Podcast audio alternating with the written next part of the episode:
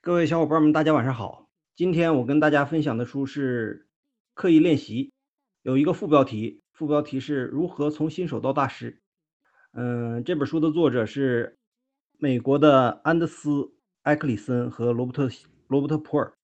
嗯，他们两个呀是两个科学家，也就是教授。嗯，这本书呢是出在。嗯，咱们之前去年二零一六年比较流行的一本书叫《异类》，嗯，《异类》是格拉德威尔写的一本比较出名的，它是畅销书。嗯，他这本书刻意练习出在这个《异类》的后面，给我的感觉，这两个教授就是非常反对《异类》里面的一万小时天才理论。嗯，因为这两本书是不同类别的书，《一万小时天才理论》就是一类那本书，它是一本畅销书，而这本书呢，嗯，有点像是比较纯学术性的著作，读起来虽然说比较好读，但是它有就是每个理论都有真实的实实验数据在支持，不像是畅销书，我只要把这个提炼出来，然后能够吸引大家的注意力就可以了。我觉着这本书说的是比较中肯的。我们的爱上读书这个公益阅读活动有一个规矩，就是每本书的扉页上都要写上自己的姓名、阅读的时间，还有这本书的关于你对这本书的推荐语。我在这本书的扉页上面写了这样的一句推荐语：所有人都以为杰出源自于天赋，而天才却说我的成就源于正确的练习。对这本书。你一定要仔细听，它可能让你成为某个行业里特别厉害的人。大家可能都听说过一万小时天才理论，嗯，这里面我就不说它到底有什么科学的根据没有，我就举两个反例子。就比如说一个就是开门的大爷，他可能开了几十年门，但是他也没有成为一个非常优秀的保安。再就是咱们也见过，就是有的小学老师或者初中老师，他一样的课讲了十几年、几十年，他也没有很高的进步。嗯，这就是非常典型的，他可能是讲课讲了十几年，那两三万小时都有了，但是为什么他没有成为杰出的授课老师呢？这个就是对一万小时天才理论的一个反驳吧。嗯，而且呢，一万小时说其实。嗯我算了一下，按一天八小时来算的话，要四五年左右，五年左右的时间。嗯，这个时间其实大多数咱们职场人都能满足，嗯，三四十岁的职场人都能满足，但是做出成绩来的也不多，并且有的人可能根本就不到一万个小时，他也能做出非常出色的成绩。所以说，按照小时时间来衡量一个人是否出色和优秀是不准确的。那么咱们就进入本书的观点吧。这本书的观点就是，只要遵循刻意练习的原则，不管你是孩子还是成年人，无论你是否有天赋，你的梦想都可能实现。刻意练习的本质就是把短时间的记忆转化成长时间的记忆，这需要有明确的目标、有反馈和专注的练习。下面我就分开来讲。嗯，这个作者呢，在就是专业特长科学这个领域前。潜心研究了好几十年，然后他进行了一系列领域的专家级人物的研究以后，发现不管是什么领域，提高技能和能力的最有效方法，全都是刻意练习。咱们从小就说啊，嗯，天才，谁谁谁是天才？嗯，莫扎特是天才，他四岁就开始学钢琴，六岁就开始在欧欧洲的时候巡回演出，是吧？嗯，他有一种特别的能力，这种能力叫完美音高。完美音高的意思就是他不管听到什么音乐，他都能马上就知道这个音乐是 C 调的升级或者降级。然后，而且只要是跟音乐沾光沾边的，比如说狗叫声啊，或者说这个大钟大钟敲响了，他都能马上分辨出来这是哪个调。这个就叫完美音高。而当时呢，人们就把这个称作天才，因为拥有完美人、完美音高的人，大约一万个人里面才有一个。二零一四年的时候，有一个日本的心理学家，他招募了二十四个两两岁左右的孩子，然后他组织他们进行了好几个月的训练，目的就是为了教他们识别各种乐谱，就是钢琴上面弹奏的各种各样的和弦。在经过八个月的训练之后，所有的孩子是所有的孩子，就二这二十四个孩子，全都培养出了完美音高。这说明了什么？说明了天才其实是训练的产物。我们再说回刚才的莫扎莫扎特，其实莫扎特他从四岁开始学钢琴，他的父亲是宫廷的乐师，不是一个天才，但是他父亲是一个中等水平，就是。嗯，咱们说的高手吧，中等水平的一个乐师，而且他父亲在他之前已经培养了他的姐姐和他的哥哥。虽然说培养的，虽然说他的哥哥姐姐培养的不是很出色，没有莫扎特这么好的成绩，但是他父亲在培养他哥哥和他的姐姐的过程中，吸取了各种的经验教训，所以才让莫扎特四岁就训练出了完美音高。所以说。不管是遗传基因在天才那里的发挥了什么样的作用，其实这些所有的所谓的天才都和我们一样，他的大脑和身体只不过都有适应能力，只不过是他比我们更多的利用了那个能力而已。就是说，成为天才的能力，我们每个人的身体里都有。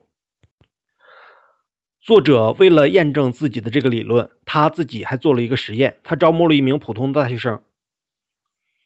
嗯，找这名大学生进行记忆力的实验。这个实验是每周做两次，每次两个小时，就找这个大学生给他钱。然后呢，做的这个记忆力实现实验是一秒钟说一个数字，然后让这个大学生在他说完数字之后复述，就是记忆力的练习。经过了两年，就刚一开始的时候，这个大学生记得记大约能记住八九个数字。然后在经过了一些瓶颈期，我们现在直接就说结果，在两年以后，两年大约经一这一年是五十四周是吧？二百次左右的练习，这个大学生能够记住八十二个数字，就像我们没经过训练的普通人，一秒钟说一个数字，我们大约能记住八到九个。然后还有一个例子，就是一九零八年奥运会。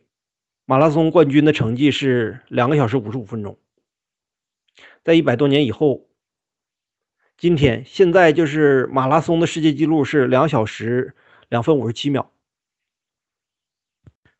咱们不用说这个奥运会的时间，就是咱们根河的马拉松，去年入门的成绩也是三个小时多一点这个成绩离一九零八年奥运会马拉松的冠军就差五分钟。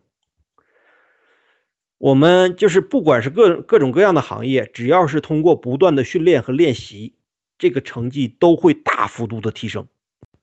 作者由此把这个理论扩展到各个行业和各个领域，就是说，只要你通过大量重复的最有效的这种刻意练习，就能够让你的身体和大脑产生。气质性的改变，进而提升你的技能。可能大家对这个气质性的改变有些疑问，这个气质性的改变是什么意思呢？他在这里边举了一个例子，说的是伦敦的出租车司机。伦敦的交通状况是世界上最复杂的。嗯，据说啊，每隔一分钟可能就有一个桥，然后到处都是各种各样的胡同，然后。所以说，在这儿做出租车的生意，你是需要通过非常严格的考试，要记住非常非常多的地形和地貌。他们这个出租车司机的考试可比咱们考科二、科三严多了。嗯，简单点说，就是他那那个试题里边就有你找到某一个小商店里边门口的一个圣诞老人的摆件，而这个圣诞老人的摆件可能还不到三十公分高。你想想，伦敦那么大一个城市，你能准确的找到那个地方是哪个店门口？这是非这是需要多大的记忆量？然后呢，科学家们就做了一个实验，发现考过的这些伦敦的出租车司机，他的大脑海马体的扫描明显的比其他人的要大。为了保证结果的准确性，他们还做了大量的对比实验。嗯，他们对五十个即将参加出租车司机考试的伦敦司机进行了脑部扫描，然后又在他们这里这五十个司机里面，有的通过了考试，有的没有通过。在两年之后，他们又对通过已经通过考试的和没通过考试的这些进行脑部扫描，发现通过考试的司机海马体明显比这些没通过考试的司机的海马体要大。这说明了一个什么问题？这说明了我们的大脑真的是跟我们的肌肉一样，你越锻炼，它就会越发达。你想一个问题想的多了，做一件事情做的多了，在大脑里面真的会形成物理的回路，也就是说发生器质性的改变。我们大脑有的人说说你大脑就是一团浆糊，而天才们的大脑。就已经形成了一个固定的脑回路，这里面说的就是大脑的适应能力。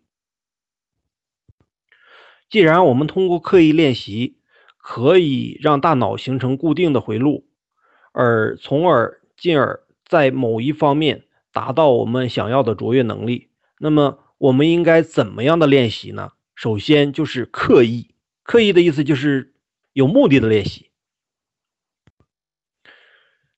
什么叫有目的的练习？嗯，包含这么几个方面。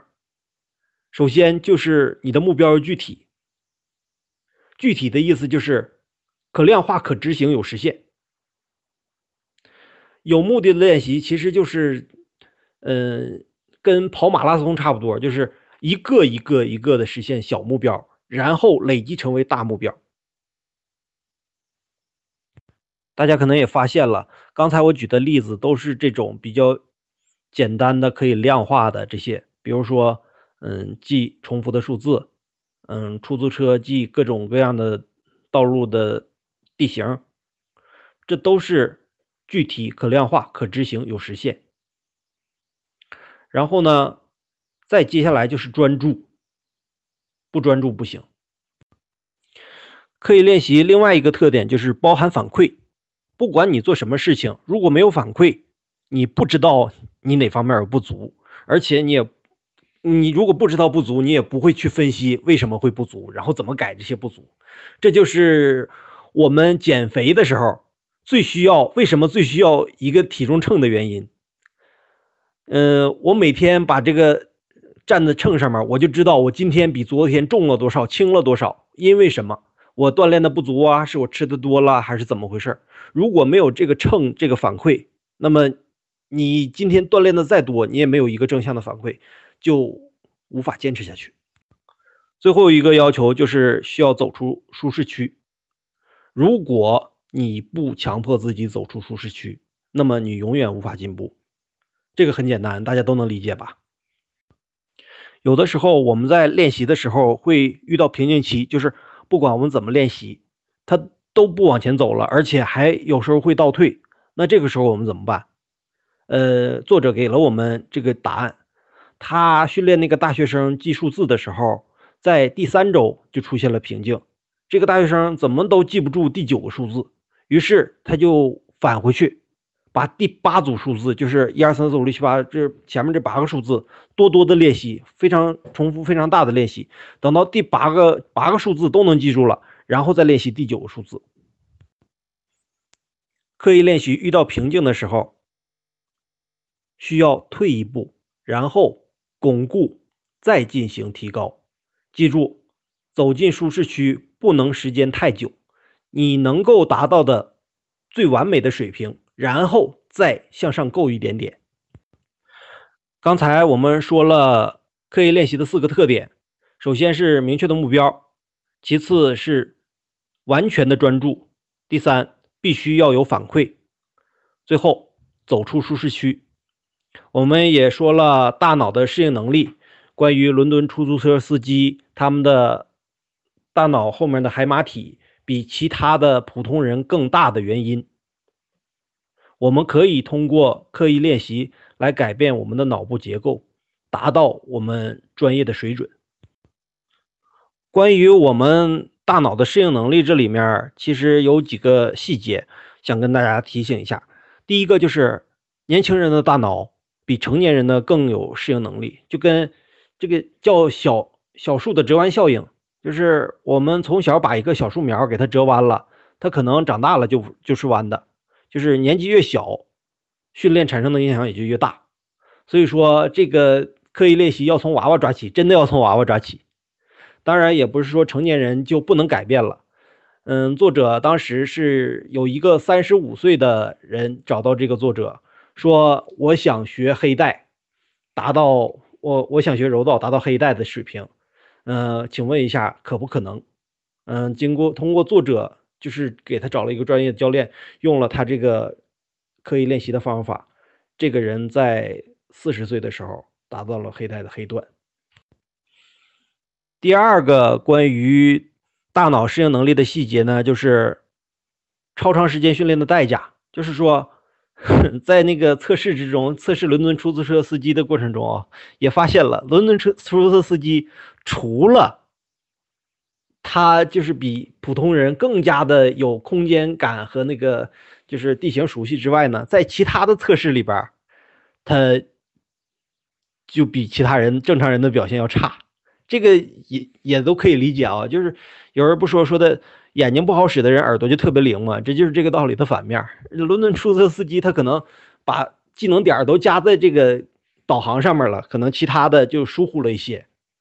这个大家要知道，嗯，有得必有失嘛，这是机会选择选择成本的问题。第三个细节就是由刻意练习训练引起来的认知和心理变化，要注意继续保持。如果说你停止了练习，那么你就会慢慢退步，这个大家都非常理解吧？比如说，嗯，我玩篮球，我每天早晨起来定点投篮五十个，我有一周或者是冬天就玩不了了，嗯，这半年不投了，然后等到夏天再再来的时候再开始，我的水平就会有很大程度的下降，停止训练，效果就开始消失。还有就是那种太空的宇航员，他从天上回来之后，都会经历一段到地球这个失重不会走的这个状态，因为他没有在地球走过，停止了训练，所以说这个可能会。再有就是长跑，长跑运动员，我们每原来天天长跑，然后忽然间停了一段之后，我们的耐力就会下降。原来能跑十公里，现在就能跑三四公里，就开始喘的不行，啊，这都正常的。这是三个重要的细节。刚才我们讲了大脑适应能力里面三个重要的细节，一个是年轻人的大脑比成人的更有适应能力，但是成人的也并不是没有适应能力。第二个呢是超长时间训练会有代价，就是说一部分。能力增强了，就会有相应的部分可能不会那么强。嗯，第三个呢，就是我们要坚持训练，如果长时间停止，那么训练的效果就会退步。接下来，作者又提出了一个概念，叫心理表征。心理表征这个概念是作者提出来的，他说的是什么意思呢？就是说我听到“狗”这个词之后，如果说我见过狗，那么我脑海里面不会想象出是什么，呃，会叫啊，什么，呃，犬科啊，然后有多有多多高的身体啊什么的，我只会想起来是爱吃肉，然后挺可爱的，毛茸茸的这样的一个感觉，因为我见过，我见过这个狗，然后我听到“狗”这个词，我就会想到狗的样子，这个过程就叫心理表征。比如说，我们提到蒙娜丽莎，大家。脑子里都会想起那幅著名的微笑的画。那么，这个画就是蒙娜丽莎在我们脑海里的心理表征。而刻意练习就是创建心理表征、完善对事物理解和记忆的过程。杰出人物和普通人，他们区别出来的主要因素就是经过了大量的刻意练习。杰出的人物已经改变了他们大脑里的回路，咱们刚才说的海马体啊之类的，已经就是这些杰出人物已经创建了高度专业化的心理表征。比较简单的一个例子就是看足球，我是个足球盲，但是我也会看。看的时候呢，我就看着那个场上面二十多个人围着一个球来回抢，然后为精彩的球，呃，鼓掌。然后有个铲断了什么的，我就会哎呀，怎么为自己支持的球队表示惋惜。但是我也有球迷的战友，他们看球的时候，他们能看出来非常多的门道。比如说这个球到谁的手里面，他这个时候应该传还是该带，还是该射，他这个球迷他自己就知道，他有非常明显的这个，因为我们俩看的是一个球，但是我们对这个。表达却是非常不一样的，这就是不同的心理表征。嗯，再有就是之前哈，比如说我最早接触三会一课，就是党支部的三会一课，是在一块牌子上面，当时我就知道这是三会一课。后来呢，因为就是工作的原因吧，就知道了哦，三会一课是哪三会？是什么小组会、执委会、党员大会？一课是哪一课？是讲党课。再后来就是通过考核，我知道了三会一课呀，它频率，它多长时间开一次？小组会是一个月，嗯，党员大会是几个多长时间开一次？然后再后来呢，我当了组织委员，然后我就明白了这各个会议的流程和内容，这就是一个心理表征逐渐深入的过程。同样是一个三会一课的牌子在那挂着，我可能现在我当组织委员看的时候，我就知道这三会一课是怎么个程序，怎么个流程。但是如果说一个新手，或者是，这就是说，不同的心理表征，对于相同的事物来讲，它是不一样的理解。嗯，就是我当组织委员的时候，和我在是一个呃非党的时候，我看三会一课对三会一课的理解，也就是对三会一课的心理表征是不同的。那么心理表征有什么用呢？心理表征其实就是。你对这一个事物非常深刻的理解，就是已经构建了大脑回路的这样的一个迅速的认知建模的过程。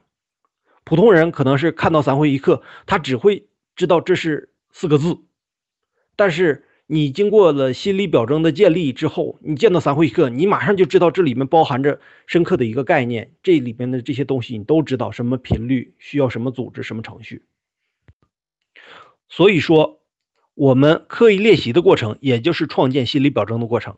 嗯，再简单举一个例子，就是咱们开车，新手开车的时候，挂档、踩离合，哦，踩离合、挂档、松手刹、还给油，走走走，呃，松松离合，走。当我们开车时间久了的时候，这一切都变成了一个心理表征。我根本就不知道我怎么上的车，怎么开到的地地方，这些一切都已经建立了一个一套自动化、系统化的流程。你的技能越娴熟，创建的心理表征越好，心理表征越好，就越能有效的练习，反过来磨练你的技能。我们在工作、学习和生活中运用刻意练习的原则，一定要注意避免这几种错误的思想。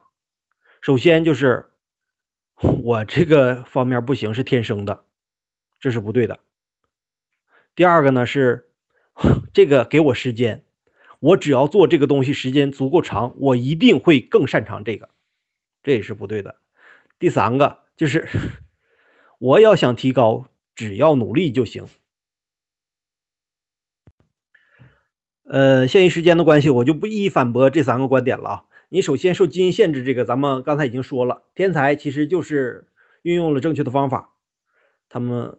运用正确方法练习，然后，嗯，看大门的老大爷，他不会因为看大门时间长，他就成为一个优秀的中南海保镖，嗯，所以说有足够长的时间做这个事情，你不一定会更擅长，嗯，最后一个就是想要提高，只需要努力，嗯，我记着每个班上面，咱们上学的时候，每一个班级都有一个最最努力、最早上学、最晚放学的一个呆书呆子，他不管怎么学都学不好。大家都会笑话他，嗯，这都是反面的例子，就这些，就是我们一定要注意避免这三种的错误思想。嗯，基本上理论就讲到这里。那么下面我们就讲一讲如何在生活、学习、工作中运用刻意练习的原则。呃，其实挺多人都觉着，就是只有少数的一些人才能在特定领域里边成功。嗯，比如说我天生就不会算数，所以说我没法成为一个数学家。然后或者说我平衡感不行，就打不了篮球。嗯，这种想法啊。嗯，以后咱们学了这一课之后，咱们就摒弃掉它吧。其实，每个人都可以通过刻意练习做到某一行业的专家。大家听说过自闭症没有？就是那些小孩子，大家我记着，嗯，有个理论说说的自闭症，每个孩子都是被折翼的天使，因为他们自闭症的孩子，每一个孩子可能都有一个非常。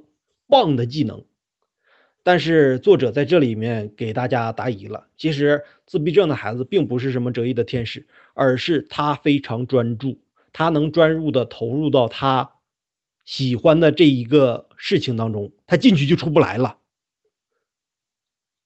在里面不停的刻意练习，所以他在这一方面这个领域就有所成就。如果你想要在某方面有所成就，那么第一件事情，你就是要找一位好的导师。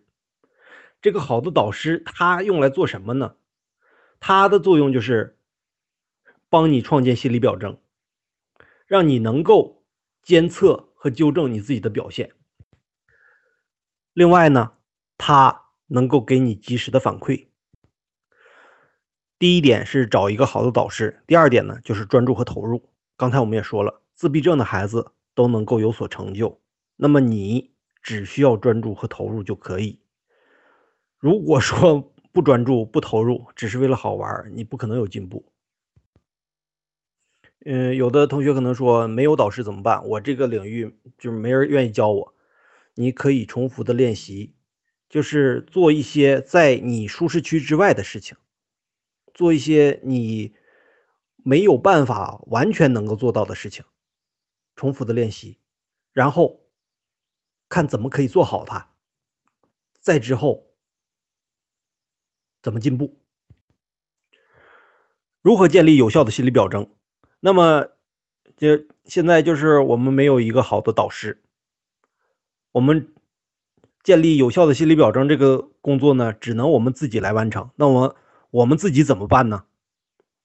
用三个 F 原则：Focus、Feedback 和 Fix It。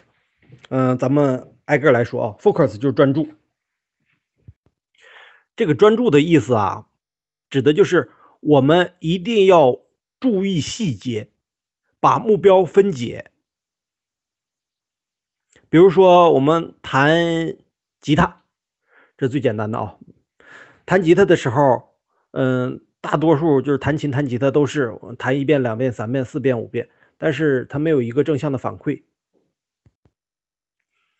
弹了这么多遍，哪一遍是对的？可能一遍都不对，也可能只有一遍弹对了。没有正向的反馈，你是没有办法进步的。所以说，我们需要专注于正确的动作要领上面。那怎么专注正确的动作要领呢？就是，呃，我的理解啊，就是慢。如果说我弹这个和弦，我。扒拉不明白的话，我就把它放慢一点，放慢一倍，放慢两倍，直到我能正确的弹好它，然后弹一遍，弹两遍，我能以我能达到的这个速度弹好之后，我再慢慢的加快。第二个 F 就是 feedback 反馈。首先我要知道正确的动动作要领，然后不对的地方要及时指出来，加以修正。修正，fix it 就是第三个 F。那么我们用这三个 F 就能创建有效的心理表征：专注、反馈、修正。嗯，富兰克林就是用这种方法学习写作的。他之前，呃，他之前咱们先不说，他现在已经是一个非常有名的作家了，他写了很多的书。但是他之前呢，嗯，写作水平是非常差的。他为了训练自己的写作水平。也没有一个导师，他就找了一本杂志。这本杂志是他认为非常好的一本杂志，然后他就把这本杂志上面的文章一篇一篇的挨篇看，挨篇仔细分析，嗯，就用他的这这篇杂志文章上面的语言风格来自己写作，这就是专注。他想写文章，所以他就专注于这个领域，找到了这个领域比最优秀的文章，然后。针对这些文章，他开始学习他的语言风格，这是专注。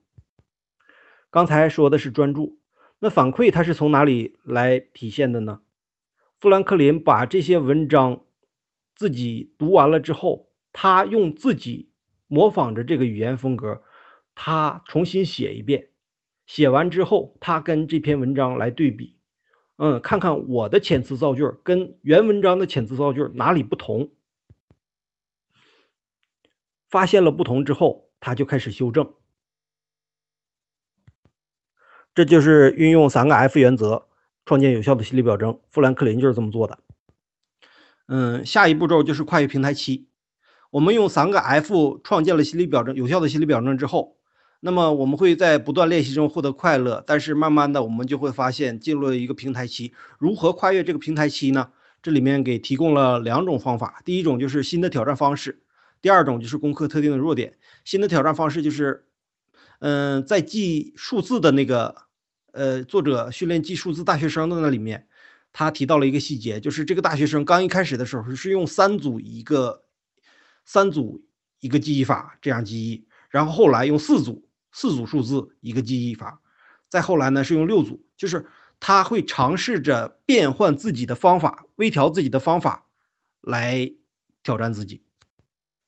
如果说遇到了停滞阶段，第二种呢，就是用攻克特定弱点的方法，就是如果说你在某一个地方，就是一到那里就卡住了，那么你可以通过专门的训练这个来解决。你比如说我左手拍，我打羽毛球左手拍就是不行，那么我就可以专门抽出时间来，嗯，练习左手拍。就是说什么意思呢？就是。可能是我右手打的已经非常炉火纯青了，但是每次一到打到我左手这边的时候，我换手就不行了，已经严重的阻止了我提高。所以说，我就用专门训练左手来把这个弱点提高，这样就能比较轻松的跨过停滞阶段。当然了，最后一点就是保持动机。其实咱们开始做不难，难的就是长期的坚持。让你坚持是什么呢？呃，我记着之前，嗯，我开始早起的时候，嗯，看过一句话，说每天叫醒你的不是闹钟，而是梦想。你只要能保持住你当初的梦想，那么这个事情要坚持下去就不难了。其实这个说着也简单，但是实现起来确实有点难度。你看看有多少人新年定了计划，然后年底的时候又没执行完，就知道了。什么我二零一。八年的目愿望就是把二零一七年没有实现的、二零一六年定好的、二零一五年早就想完成的那些计划实现了。再有，我想的就是为啥跟和这个健身房倒了呀？大家都办卡都不去用，慢慢的都不去了。怎么才能克服掉就是坚持不下去这个大老大难的问题呢？嗯。书里面也给我们提供了几种方法，一个就是留出来固定的时间练习，第二个是保证充足的睡眠，第三个是把练习的时间限制在一个小时，第四个是增强继续前行的倾向。嗯，这个事情啊，我觉得就跟小孩子学东西一样，我们大人、成人啊、成年人一般学东西都喜欢看到结果，所以说那些什么。呃，四十天速成英语教材，还有什么二十一天让你掌握炒股的技巧，这些书都大卖特卖，非常畅销。其实我们只需要学一学孩子，就是你像孩子画画，他可能他不管自己就是第一笔画的好不好，或者是第一节课画的好不好，老师让我画什么我就画什么。当他坚持了一周两周之后，他看到自己的画挂在墙上面，嗯，有模有样的画挂在墙上面，他看到了这个正的反馈。这个我已经画的这么好了，那么我坚持下去就顺理成章了。